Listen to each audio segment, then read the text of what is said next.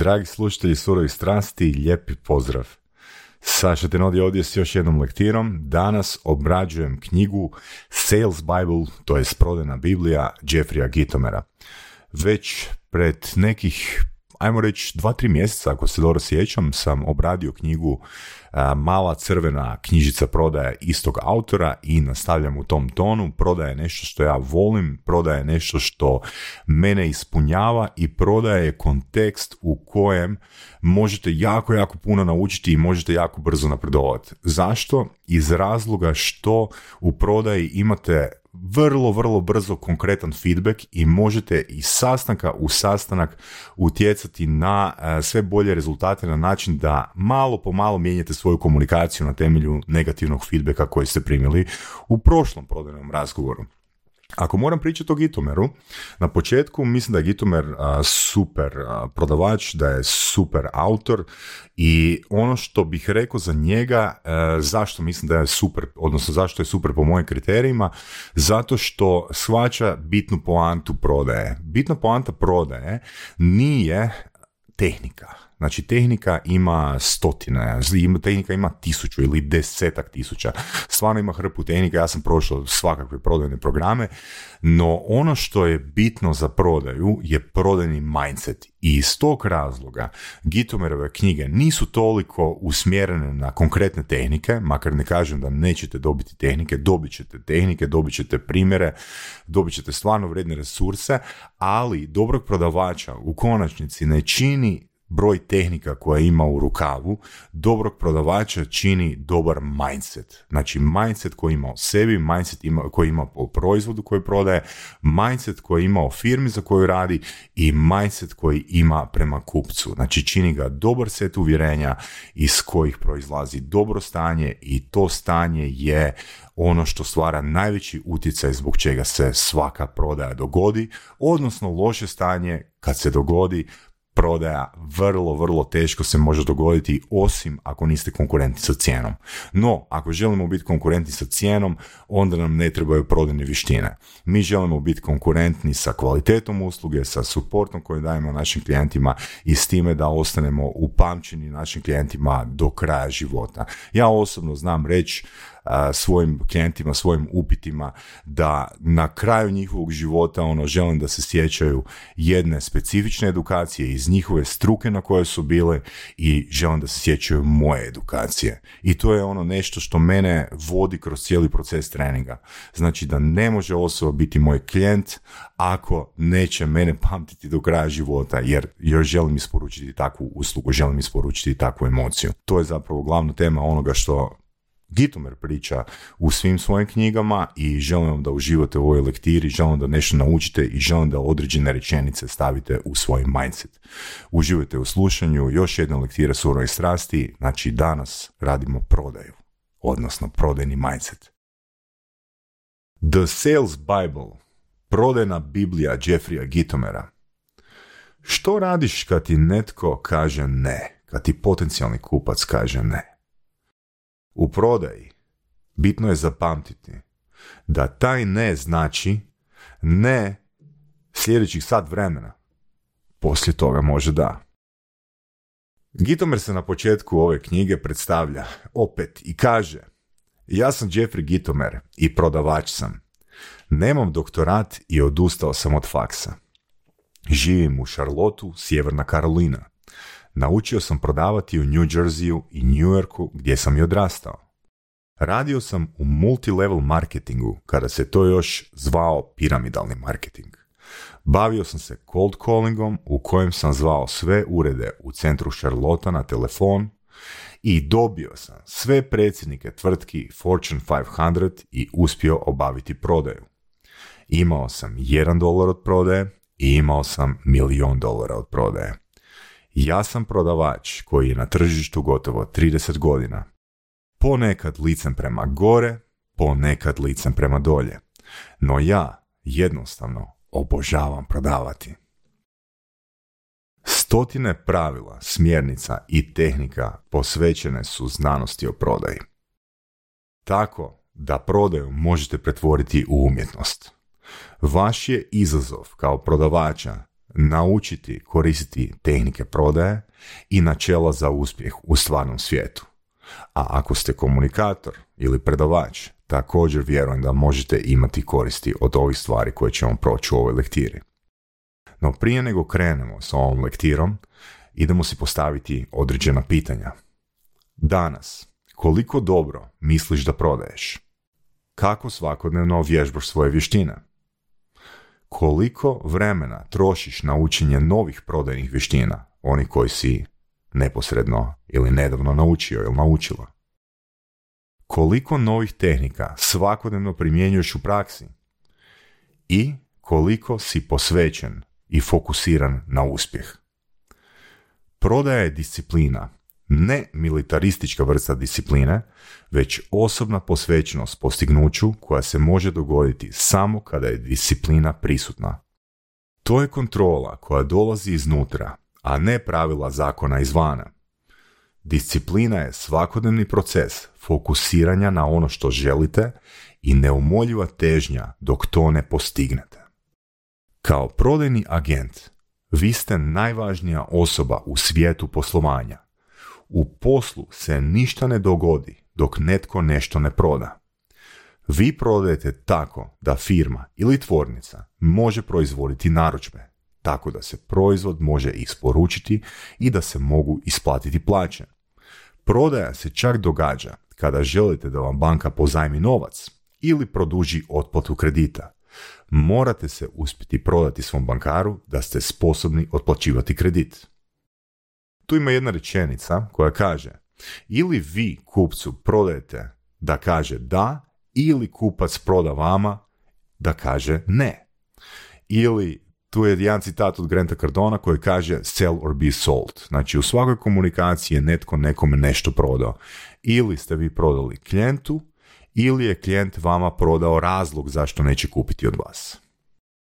Prodaja, baš kao i znanost, zahtijeva eksperimentiranje da bi se utvrdilo što najbolje funkcionira ili koje teorije imaju praktičnu primjenu. Gitomer ima svoja osnovna pravila za prodaju, koja želi da ljudi koji ga prate ili koje educira jednostavno preuzmu na sebe. Radi se o sedam, odnosno sedam i pol pravila, jer Gitomer je poznat po tome, to je njegov trademark da zadnju stavku stavlja u polovicu.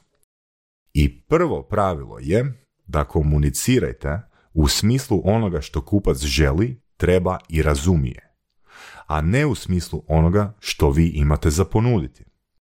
Drugo pravilo, prikupite osobne podatke, odnosno naučite podatke što je konkretno osobi s kojom komunicirate vrijedno, odnosno najvrijednije, i naučite kako ćete to uklopiti u svoju prezentaciju.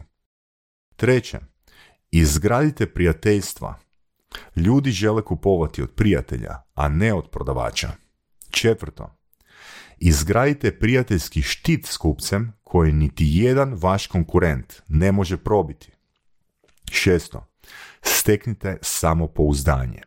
Jedno kada ih motivirate da djeluju, bolje vam je da imaju dovoljno povjerenja za kupnju ili će kupiti od nekog drugog. Sedmo, zabavite se u prodajnom procesu i koristite humor da to potaknete. Dobro se zabavite. Ako ljude možete nasmijati, možete ih natjerati da kupuju. Smijeh je, kaže Gitomer, prešutno odobravanje. I pol, odnosno pol pravilo, nikada ne dopustite da vas uhvate da prodajete. Ne zaboravite, vi ste njihov prijatelj, a ne prodavač kada u ekonomiji ne cvjeta cvijeća. Kako tada postupati i koja su tada pravila? Prodajne strategije potrebne za uspjeh u takvim vremenima su sljedeće. Prvo, čuvajte svoje sadašnje kupce svojim životom. Drugi će promatrati vaše kupce poput gladnog tigra spremnog loviti svježi pljen. Sada je vrijeme da uložite svoje vrijeme i novac u odnos. Pitanje za vas je što bi se dogodilo ako biste od konkurencije izgubili dva od deset najboljih kupaca? Kakav je vaš plan da budete i ostanete nekoliko koraka ispred onoga što se događa na tržištu? Sljedeće, drugo, odnos je bitan, a ne cijena. Kada se posao ne širi, svi će pokušati ukrasti vaše kupce nižom cijenom. Zato je odnos bitan. Vaša je najveća prilika za izgradnju odnosa s vrijednošću. Vaša je najveća ranjivost zanemariti sadašnje kupce u potrazi za novim dodatnim kupcima. Pitanje je, koje ste nove načine osmislili da izgradite ili pojačate odnose? Treće, sada je vrijeme da radite stvari koje niste radili kada ste bili sretni, odnosno kada je sve išlo po planu. Trenirajte sebe da budete najbolji. Obučite svoje ljude da budu najbolji. Sada je vrijeme da uložite u svoje ljude najbolju moguću obuku u prodaji i uslugama. Sada je vrijeme da potičete svoje ljude da ulažu u svoje vlastito educiranje. Pitanje za vas je, koji je vaš proračun za edukacije i koja je vaša disciplina treninga svaki tjedan? Četvrto, pregledajte kvalitetu i uklonite sve što nije najbolje u vašoj firmi, u vašoj usluzi. Sve što radite uzdignite na najbolje. Popišite svoje usluge i usporedite svoje proizvode i usluge s konkurentima. I uvijek si postavite pitanje, u čemu ste najbolji? Peto, networkajte se, odnosno umrežite se više nego što ste ikada u prošlosti bili umreženi. Šesto, pozicionirajte se kao vrijedna osoba time što ste viđeni, poznati i priznati u zajednici. U ovoj ekonomiji više nego ikada prije nije bitno koga znate, već tko poznaje vas. Pitanje za vas je što prvih deset ljudi u vašoj branši zna i misli o vama. Sedmo. Kupci i potencijalni klijenti uvijek imaju vremena za vrijedne informacije i nove ideje koje će im pomoći u izgradnji njihove tvrtke. Razmislite na ovaj način. Trebaju li vaši kupci još jednu od vaših brošura ili listova proizvoda? Ili bi radije imali prodajno vodstvo? Zašto ne napravite popis od 10 stvari koje možete početi davati klijentima s niskim troškovima, ali visokih vrijednosti? I počnite svakodnevno ili svaki tjedan barem komunicirati kako biste ojačali svoj trenutni status i zaradili buduće narudžbe. Pitanje? Jeste li identificirali pet područja na kojima možete dati vrijednost? Osmo. Izgradite svoj ugled, jer po tome ćete postati poznati. Nećete se svidjeti svima i to treba preboljeti ali vaša najbolja šansa za uspjeh u sljedećih nekoliko godina je imati puno kupaca koji vas vole. Pitanje je, što ljudi kažu o vama kada niste tamo? Deveto. Donosite odluke na temelju onoga što želite postati ili tko želite postati, a ne na temelju vaše mjesečne kvote. Na kraju će ovaj nered završiti. Gdje ćete biti tada? Vaš ugled, zasnovan na vašim riječima, dijelima i postupcima, bit će nasljeđe koje ostavljate iza sebe, vaš legacy. Donosite sve odluke na temelju osobe koja želite postati, a ne na vašoj sadašnjoj situaciji. Tada će svi vaši postupci biti usmjereni prema dugoročnim vezama, a ne na ispunjavanju kratkoročnih ciljeva. Pitanje, kada kupujete, Sklapate li kratkoročne kompromise ili dugoročne odnose? Isto kao i kada prodajete. Sklapate li kratkoročne kompromise ili dugoročne odnose? Deseto. Provedite više vremena na pronalaženju rješenja nego na cviljenje, na kukanje o problemima. Ovo je vrijeme da se pripremite i budete najbolji, a to ne možete učiniti ako cvilite. No, većina ljudi će cviljeti. To vam ostavlja puno prostora za uspjeh. Ljudi će i dalje kupovati u ovom razdoblju. Jednostavno, neće kupovati toliko. Pitanje, koja rješenja koja imate ili koja možete osmisliti vas mogu učiniti pobjednikom? 11. Provodite minimalno 30 minuta dnevno čitajući ili se educirajući na neki način. Gitomer kaže da je najbolje vrijeme ujutro prije nego započnete dan. Pročitajte dobre informacije, edukativne materijale, slušajte surove strasti i isključite taj televizor, ako ga još imate. 12. Investirajte. Sada je vrijeme za čuvanje svoje imovine. Stvarno je lako staviti glavu u pjesak i misliti da će se sve vratiti onako kako je bilo. Koristite svoju imovinu za izgradnju tvrđave pozitivnih misli, novih informacija i strateških nastupa na događajima u budućnosti kako biste osigurali poslovnu pobjedu. Pitanje za vas je koliko minuta dnevno danas ulažite u sebe i kako ćete sutra započeti dan. 13. Stvorite pravu i odnosno opipljivu razliku između vas i svih vaših ostalih konkurenata. Radite na diferencijaciji na nove načine. Ono što je uobičajeno, ono što svi rade, ono što vi radite, promijenite u nezaboravno. Pitanje je što vas čini pamtljivim, što vas čini drugačijim, odnosno što vas čini opako diferenciranim u odnosu na sve koji se bavim istim ili sličnim poslom. 14. Nova pravila uključuju internet i e-commerce, e-trgovinu. Za brzinu, jednostavnost poslovanja, komunikacije, dostupnost zaliha i podatke koje pomažu drugima da grade njihov posao, vaša web prisutnost mora biti postojana. A ako niste uložili u internet marketing kada ste imali novac, učinite to sada. Pitanje za vas je, ako imate web stranicu, a vjerujem da svi koji su poduzetnici, a slušaju surove strasti imaju, što je wow efekt vaše sadašnje web stranice. 15. Proučavajte temu kreativnosti. Nadogradite sve što možete, svaku radnju i svaku komunikaciju s kupcima. Gitomir vas pita koju knjigu o kreativnosti ste pročitali u zadnja tri mjeseca, ali nema problema, snimit ćemo mi i surovi strasti neku knjigu na temu kreativnosti, pa ćete moći poslušati. 17. Radite dok drugi spavaju. Što se ranije dižete, to vam je veća šansa da poboljšate sebe i pobjedite konkurenciju. Pitanje je koje je vaše radno vrijeme. 16. Uprogramirajte se na emociju radosti kada dobijete odbijenicu. Vježbajte to upućujući više cold callinga, odnosno više hladnih poziva. Pitanje za vas je, što kažete kada vam netko kaže ne, kada kaže da nije zainteresiran? I što mislite da ste trebali ili mogli reći, ili što biste mogli reći sljedeći put kada dobijete odbijenicu?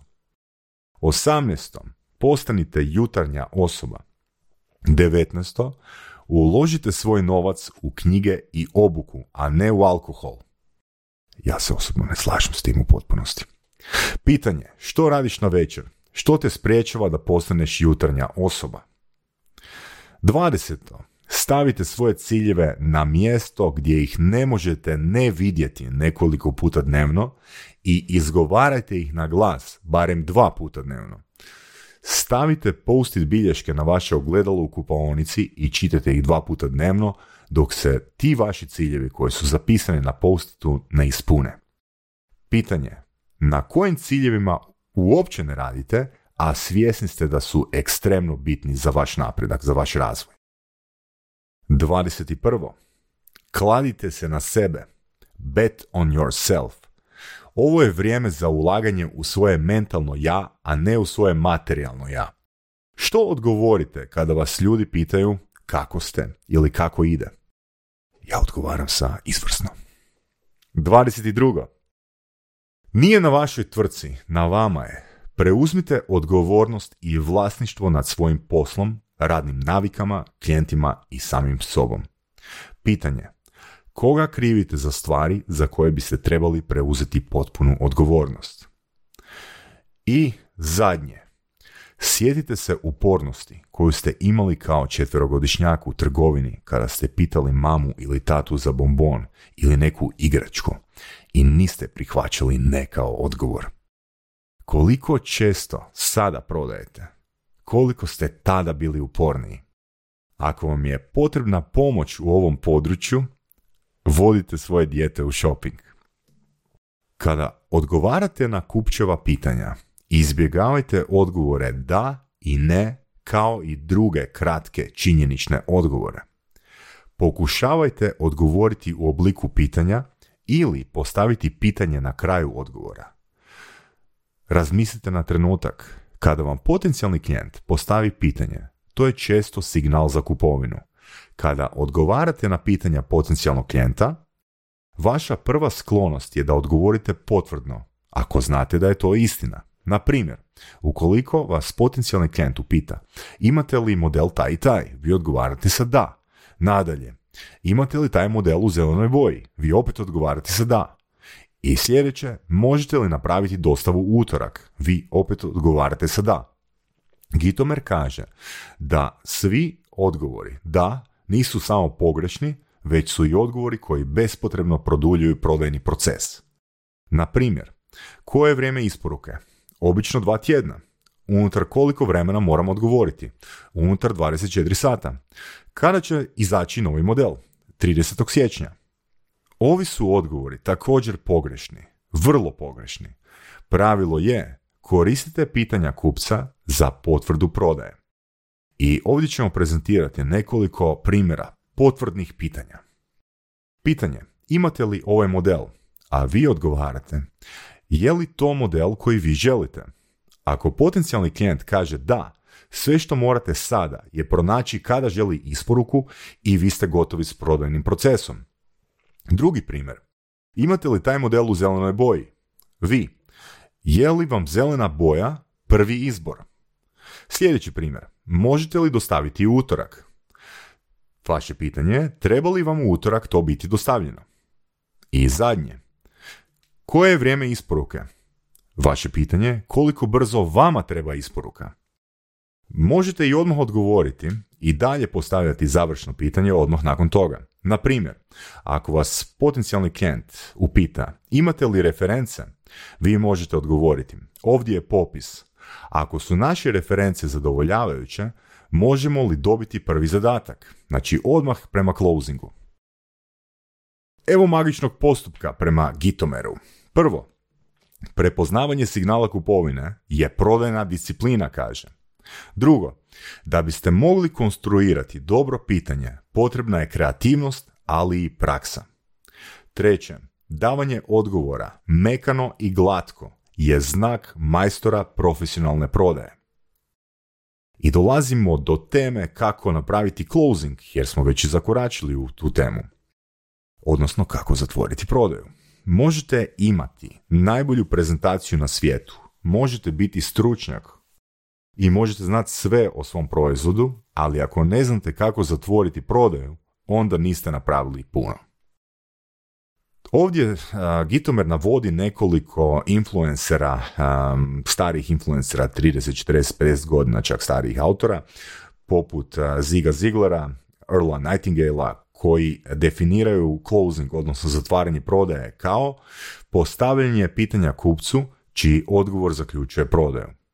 Nakon što postavite ono najvažnije pitanje, presudno je da poslušate ono najstarije pravilo prodaje, a najstarije pravilo prodaje je da nakon tog pitanja ušutite, odnosno ušutite. Sljedeća osoba koja progovori gubi. Na primjer, koliko košlja želite u tamnoj boji? Želite li da vam ih isporučimo odmah ili ili drugi primjer, plaćate li gotovinom ili kreditnom karticom? Ili, gospodine, želite li ove majice u svjetlijim ili tamnijim bojama? Ovo su primjeri kako stvoriti okvir u komunikaciji unutar kojeg vam klijent, odnosno potencijalni klijent, rijetko može odrešito odgovoriti sa ne. Jer imate primjer upotrebe vremena u pitanju, imate primjer uporabe izbora, odnosno lažnog izbora i imate sljedeći, to je zadnji primjer, je preferencija, znači o kojoj se boji radi.